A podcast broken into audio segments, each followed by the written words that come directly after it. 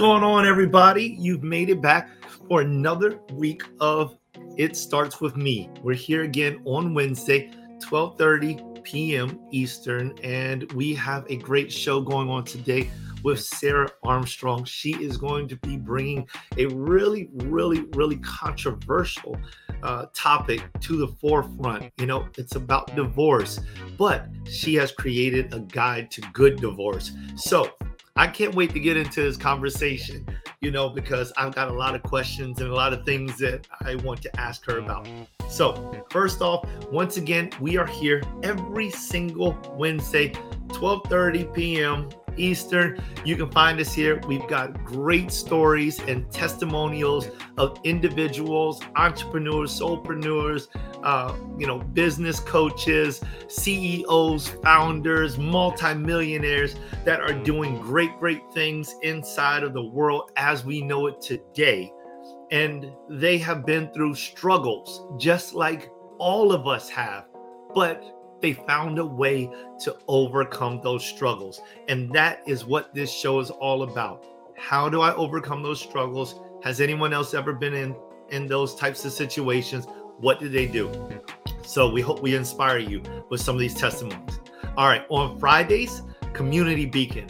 And actually, you know, we've been having a great time with the co host, Michael Seville. It has been a magnificent time. You know, in July, it was awesome. In June, it was awesome. You just got to be there. All right. 6:30 p.m. on YouTube. You'll find us at the Tenacity Foundation. You'll you'll see us. You'll hear about us. All right. And then also Mike has his own show about whatever it takes, what it takes Mondays at 9 o'clock p.m., where he is dropping gems on what you need to do to be successful in life. He is the real estate king and the business model. He is the one that you want to talk with without further ado, let's start to talk about Sarah. All right. Sarah, Sarah is the good divorce proponent and author of The Mom's Guide to a Good Divorce. All right. Is that sizzling enough for you right there? It's like, oh, can't wait to talk about this. Okay. She is the vice president, global marketing operations at Google, and proud mom of Grace, which is a beautiful name. Yes. Who is now a freshman in college. In addition to her stellar marketing career, Sarah has been men- uh, mentoring people from all over the world, from all walks of life, all different races, men, women, young and old, for the last 25 years. She's been putting in work and good work, right? In fact, she has a rotating list of about 50 individuals whom she speaks with on her phone on a regular basis. A lot of times she's doing this while she's in her morning workout routine. She is a longtime volunteer at various non profit organizations, including Jack and Jill Late Stage Cancer Foundation and Georgetown Alumni Administration Program. She is also an avid proponent of serving meals at her local soup kitchen. She lives in San Francisco and she is absolutely amazing and adorable. Welcome to the front, Sarah Armstrong. Thank you for having me, Joel. Great to be with you. Oh my gosh, I'm really, really, really excited about this, right? I'm excited to be here with you. There's lots to talk about. Lots to talk. About. There is, and so this is this is a topic, and uh, Anna was very concerned. She was like, uh, "I think she's a great fit and everything, and you know, and you know, but I don't know what you'll think." And I'm like, "Well, this is a this is a topic for of topics, you know. I mean, I definitely have my own thought process on this, yeah. and you're going to be bringing your thought process on it. And I just love your pre-interview with Anna. I love the pre interview because I found you to be extremely honest and authentic. Mm-hmm. And I also found that the reason behind this book and what you're promoting is your own life struggles and how you found a way to make it through and to take care of Grace. Yes. And I think that that is inspirational, you know, because not only did you take care of Grace, but you also found a way to take care of yourself and a way to take care of your ex-husband and yeah. that is that's outstanding thank you Thank you. It's it's it is uh, it takes effort, and we'll talk about that. But it was definitely something that we felt strongly about as we um, entered into this decision to go through divorce. Um, that it was something we really needed to think about how we wanted to do it. You know, and it's it's interesting, Joel. As we start, you know, I always say, just for the record, like I'm not an advocate for divorce. I think in an ideal world, couples that get married stay happily married for forever and for the long term. But you know, unfortunately these days that you know that's not always the case and these days it is more common than ever. And so i i reflect and you, you kind of um, inferred this you know there's you know no one gets divorced there's no one gets married to get divorced right? That's the first thing when you think about it. That, that's not something it's not like you go in with a goal of, of getting divorced.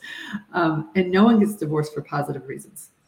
You know it's yeah. not generally a positive reason that drives you to that decision. But when children are involved and this is the most important thing when they don't get to make the decision of whether their parents are going to get divorced, but they're the ones that are most significantly impacted by that decision. They really are.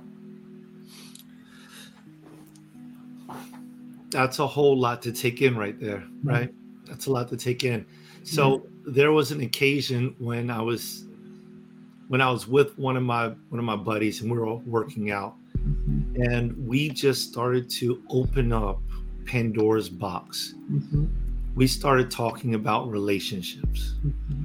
and how things are working out between a husband and a wife. Mm-hmm. And at one point in time, he mentioned this to me, you know, not to share the entire story, but he mm-hmm. mentioned this to me and he said, you know, when I look at, when you look at the statistics or you look at, you know, grandparents and great grandparents and how they stuck together for better or for worse. And you look at some of them now and they're like miserable. That's what he said. He's like, he's like, they're they're miserable, you know, but they stuck in it. He's like, yeah. do I want that? no, uh, no, it's a it's a great reflection. Now I have to say, you know, I actually had parents, my parents have been married, they're going turning 54 years this year, and they're a true partnership. And they're actually the ones, one of the, the few, I will say, that I think has gone 54 years and has been incredibly happy in that partnership. But I would agree with your friend that a lot of people maybe stick in a situation that may not be healthy for either, and they do it because they think that's what society expects all of us to do. You know, and and sometimes maybe that's not the best decision for that couple or for their children. And so, you know, I just don't think there's enough conversation around the topic of the decision if you're going to have a divorce that you know you could actually do it well and have a good divorce and and maybe change the trajectory of what might be a path you're going down where no one's going to be happy mm. yeah, okay okay I, I feel that and, mm-hmm. and, we're mentioning the word like partnership mm-hmm.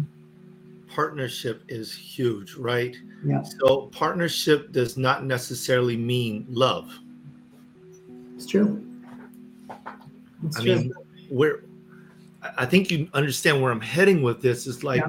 when we enter into this type of partnership, you know, what are the founding things that continue to make that partnership valid? Right.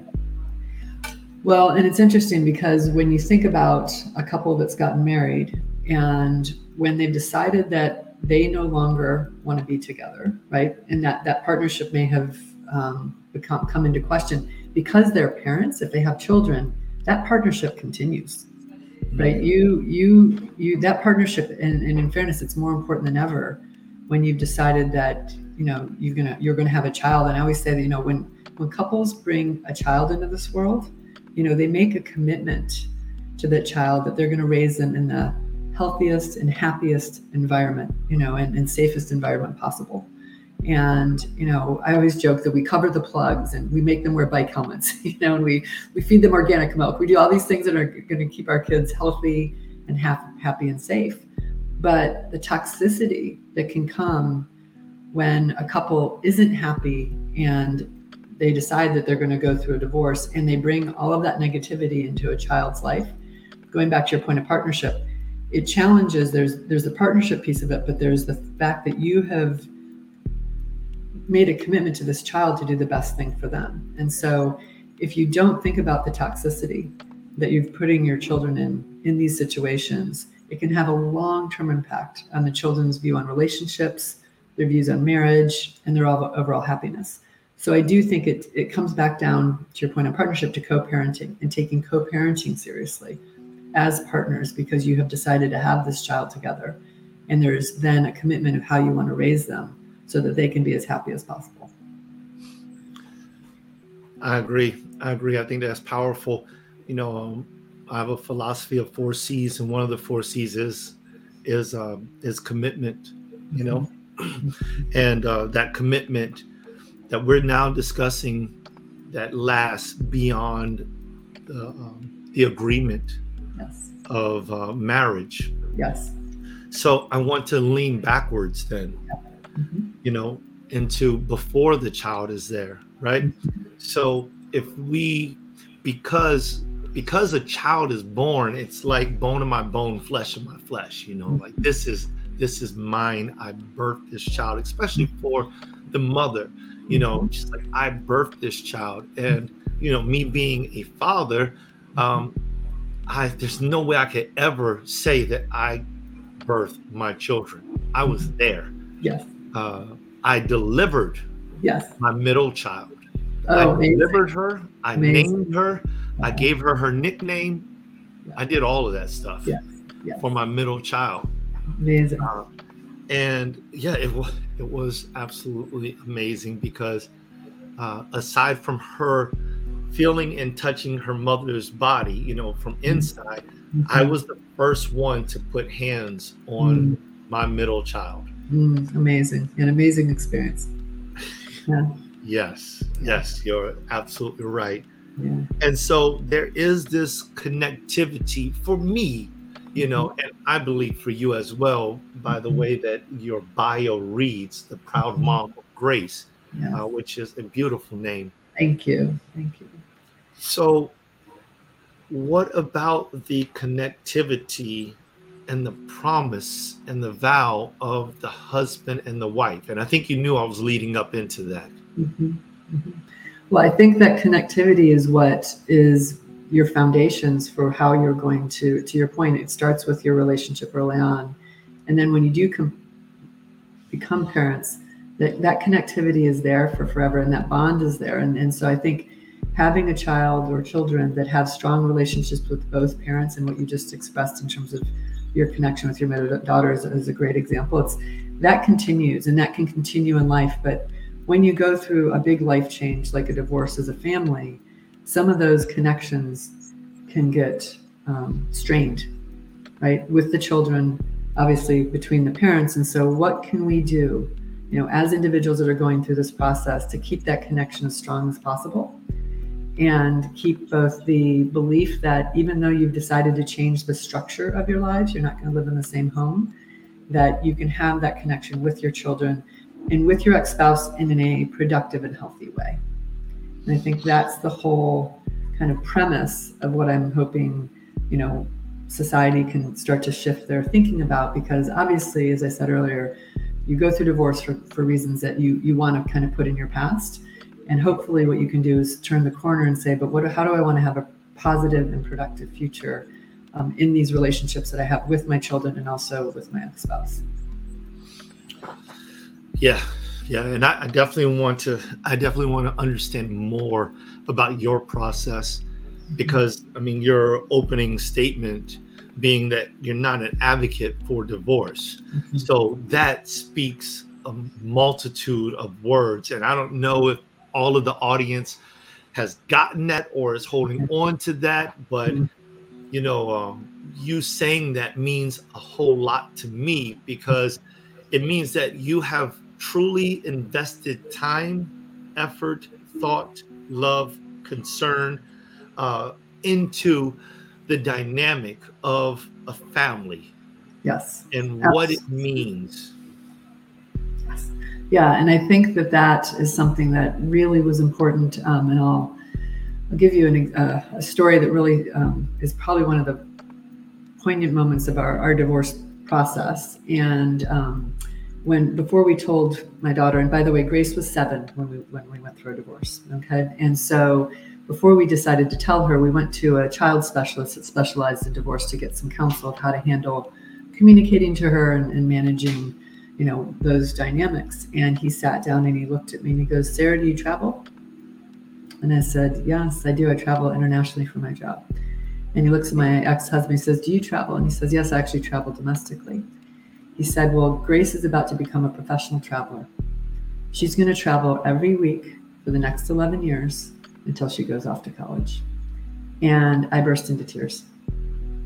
Absolutely burst into tears. And I said, That's not what I want for her. And going to your back to your point about like the family and the structure. And I said, the concept of her becoming a professional traveler because of the decision we were making, you know. And so I walked out of that session and, and sat down with my ex-husband. I said, "What can we do to minimize the dynamic of Grace feeling that way?" And to your point about family and feeling like, even though her traditional family structure is being pulled apart, that she is not her life, her day-to-day life isn't feeling like she's this professional, you know, traveler, almost like a vagabond going from one place to another. And so we really worked hard at it, Joel, to figure out what we could do so that she didn't have that feeling of being a professional traveler and not really having kind of a core home. And um, so it was it was a, a, process we went through, a very thoughtful process of what that would look like.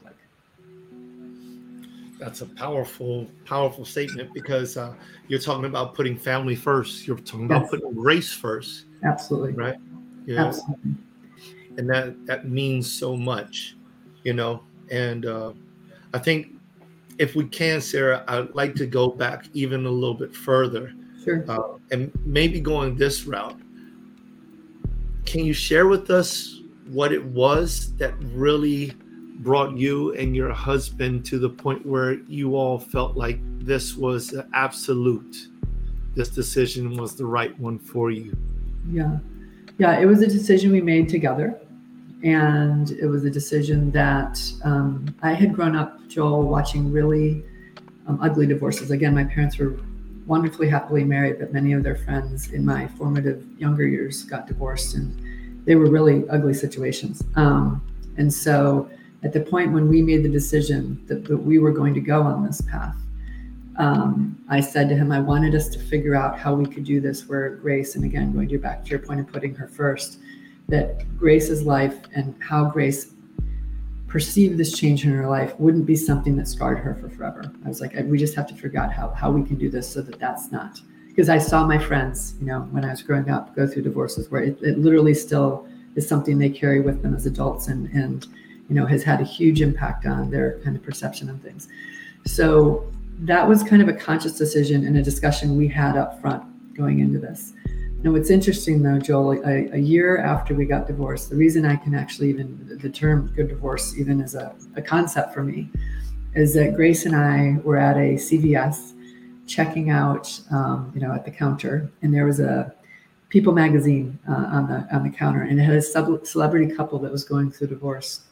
And she looked at me and she goes, Mommy, is that a good divorce or a bad divorce? And I said, Grace, I don't know. What's the difference between a good divorce and a bad divorce? She goes, oh, well, good divorce is when the mommy and daddy are nice to each other, like you and daddy. And a bad divorce is when they scream and yell at each other.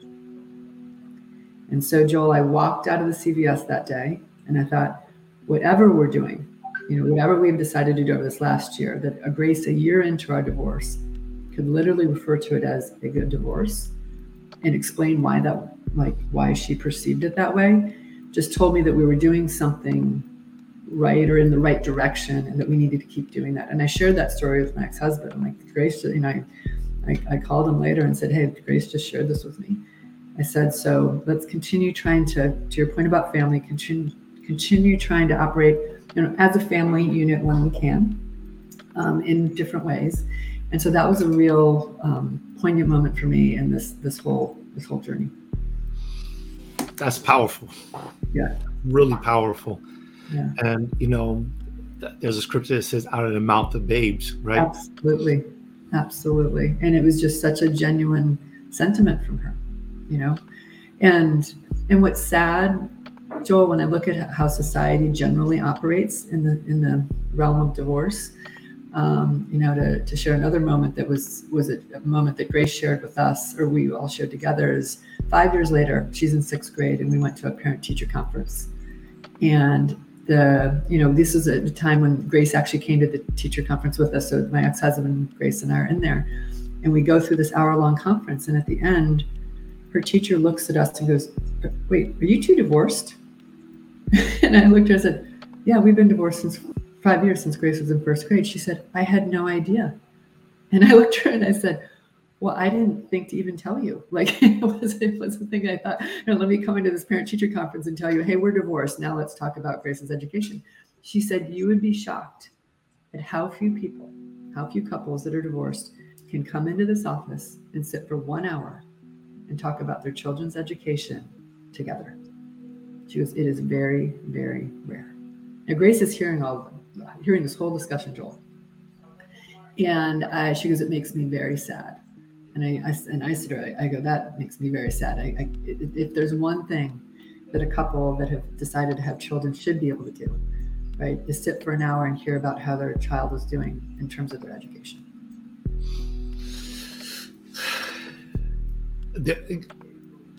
These are amazing testimonies. Absolutely amazing testimonies.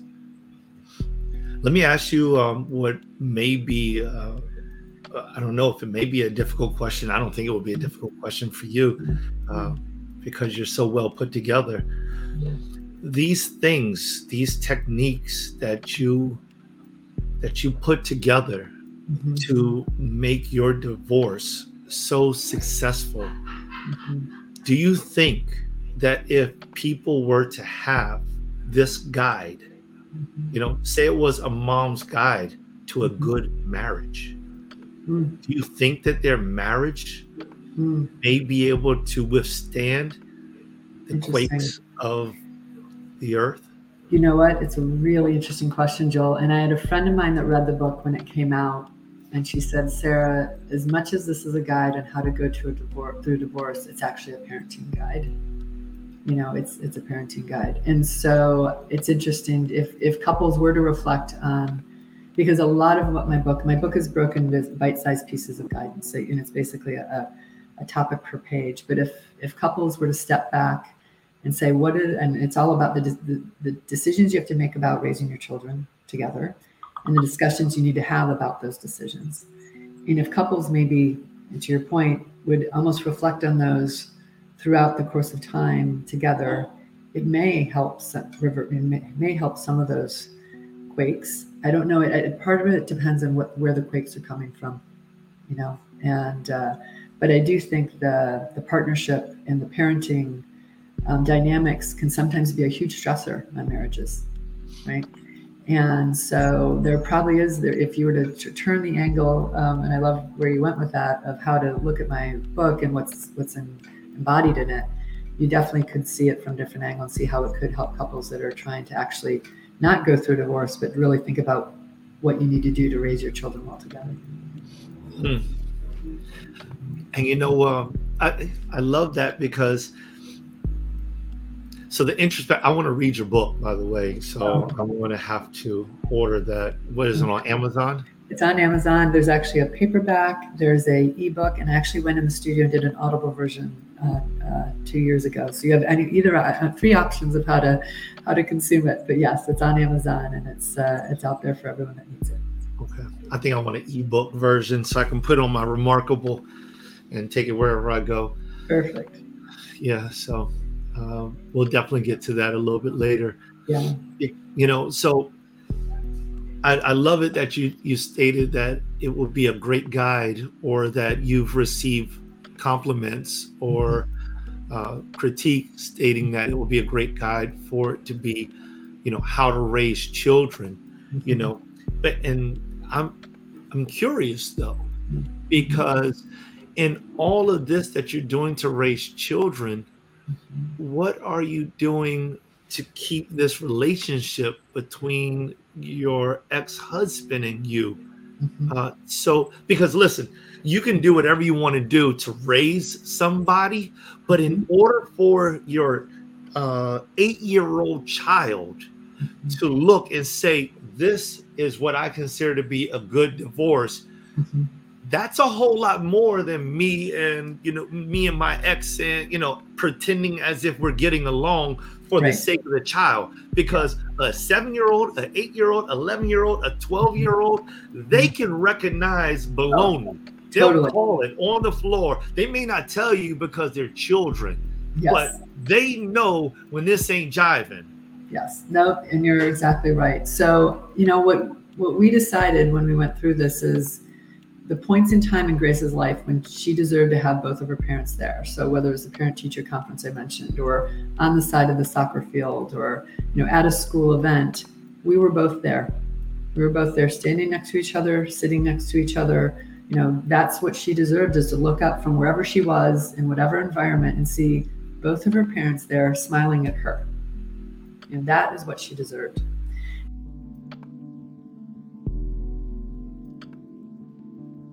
And now, in terms of the day to day, you know, we lived um, close by where we could, you know, drop her off at each other's homes through, over the course of time until she could drive herself. And those interactions were, you know, healthy and, and positive. And one of the things that I try to counsel couples that are going through divorce is your child is not the one to communicate between you and your ex spouse